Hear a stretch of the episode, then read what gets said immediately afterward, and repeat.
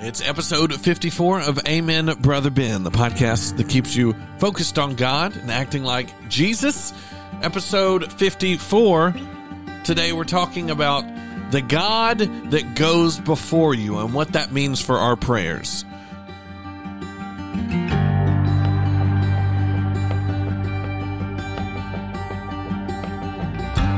All right, so we've been talking prayer this week, and um, I, I spoke Sunday about ways you can pray for your church, but I've kind of made this week about uh, some some ideas and some principles for prayer in your daily life. Um, how we should pray God's will, and we will get a yes every time. Right? It's kind of the cheat code when it comes to praying, uh, and it works out better for us because His ways are better than our ways, and His thoughts are better than our thoughts, and His plans are better than our plans. So we should really just get on board with Him, and then we'll find that by aligning ourselves uh, like it says in the Psalms, that, that we would take delight in Him and He will give us the desires of our heart. So that is. That's kind of one of the ways that we should be thinking about prayer, and that kind of uh, plays into a lot of uh, the other things that we've been talking about this week. Um, also, stuff like praying for church leadership, um, and we've also talked about praying without ceasing. Uh, but today, I want to talk about praying to the God that goes before you. I there's one thing that I do um, that I think is very helpful when I uh, about once a week. That's about all I can muster. Uh, me and a couple buddies of mine, we run the trails near my house. There's some walking trails that we that we run. It's it's a challenging run every time that we do it. Uh, but one of the things that we do, even before we hit the trails running, is we will take a lap because it's in the woods, it's kind of near a pond, it's it's wildlife, and inevitably we get a face full of spider webs if we don't clear the path. Right. And so what we do is we go before our run and I'll take a big old stick and we'll just sit around or we'll, as we're walking, we're, we're chatting, we're talking, we're catching up. Cause you know, when I start running, I ain't talking. It'll just be good to be breathing. Uh, but I take, take a stick and kind of wave it and clear out the cobwebs all throughout the trail so that hopefully by the time we come back, there's not a new spider web and we don't run into some things unforeseen. And I kind of feel like that is what God needs to do for us when he calls us to do something, when he calls us to take a road in a relationship, when he calls us to have a conversation with someone. Uh, he needs to go before us and make the path right. I was reading to my daughters the other night and I was reading to them in Matthew 13 and we talked about the parable of the sower. I don't know if you've ever read that part of the story, but Jesus uh, makes this illustration where he talks about someone going and planting seeds which where you find out later is uh, is a metaphor for the kingdom of God and the gospel and and people's relationship with Him. And He says, "I've got this seed, and sometimes it falls on uh, the road and it gets snatched up, and sometimes it gets on rocky soil and it never takes root, and sometimes it gets thrown in a thorn patch and it gets choked out by other stuff. But then sometimes."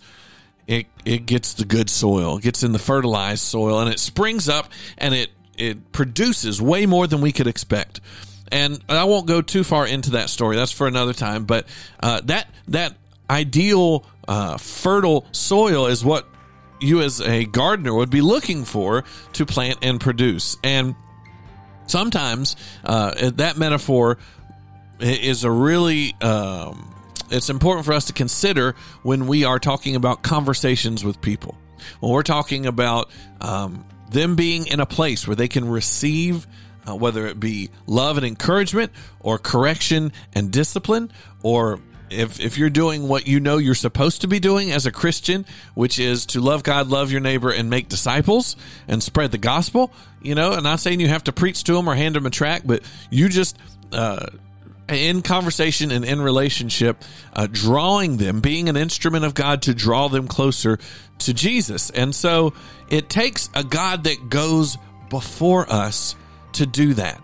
It's uh, Deuteronomy 130 where God makes this promise. He says, "I'm I'm the God that goes before you. I'm the God that makes that way clear and and and makes that soil fertile."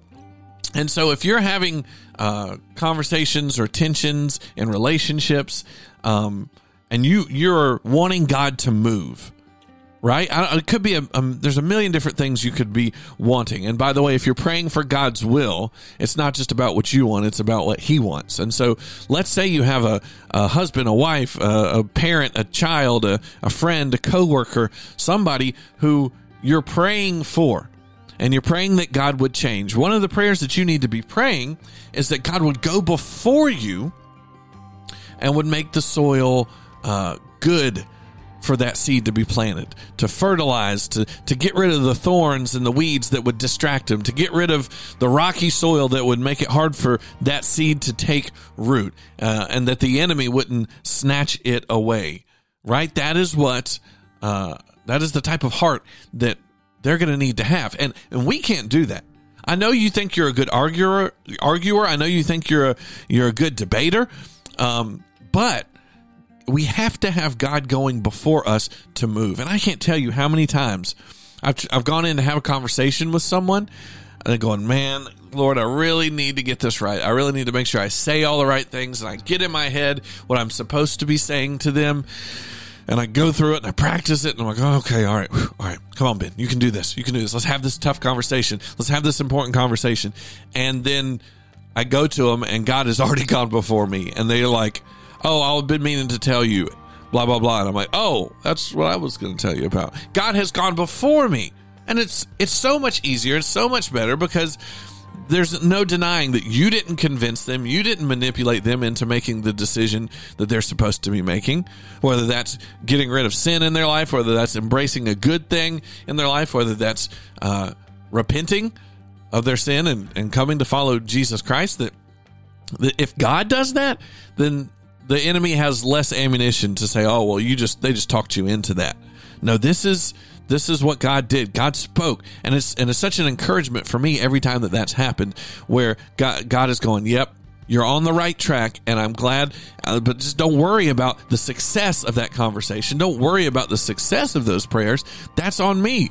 You just pray it, and you just pray uh, faithfully and repeatedly and accordingly. So, um, if you have that type of thing going on in your, in your life, I know you do. Everybody does. We just it just depends on if we're acknowledging it or not. Then I want to encourage you to pray to the God that goes before you. And this is more than just on a relationship thing. This is this is your path in life. If you are not sure what path you need to take in your job, in your marriage, uh, where where you move, where you go to school, what you do next, pray to the God that goes before you. I'm not saying that the road will be perfect and newly paved with four lanes of traffic, right? Right? In fact, the, the narrow road is, is sometimes tough. But when God uh, goes before you, He clears out a lot of that stuff and makes the way plain to you. And if you're praying for His will and you're in tune with delighting in the things that He delights in, uh, then you will get the desires of your heart as well. That's Amen, Brother Ben, for today. We hope you have a great day. If you need anything from me, amenben.com. We're going to finish up this week talking about prayer uh, tomorrow, and I hope you're praying today as well. We love you. God bless you. We'll see you tomorrow.